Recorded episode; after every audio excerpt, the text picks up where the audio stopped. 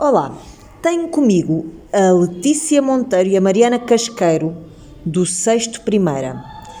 Elas escreveram um poema juntamente com a colega Fabiana que se chama O Dançarino e vão agora lê-lo para nós.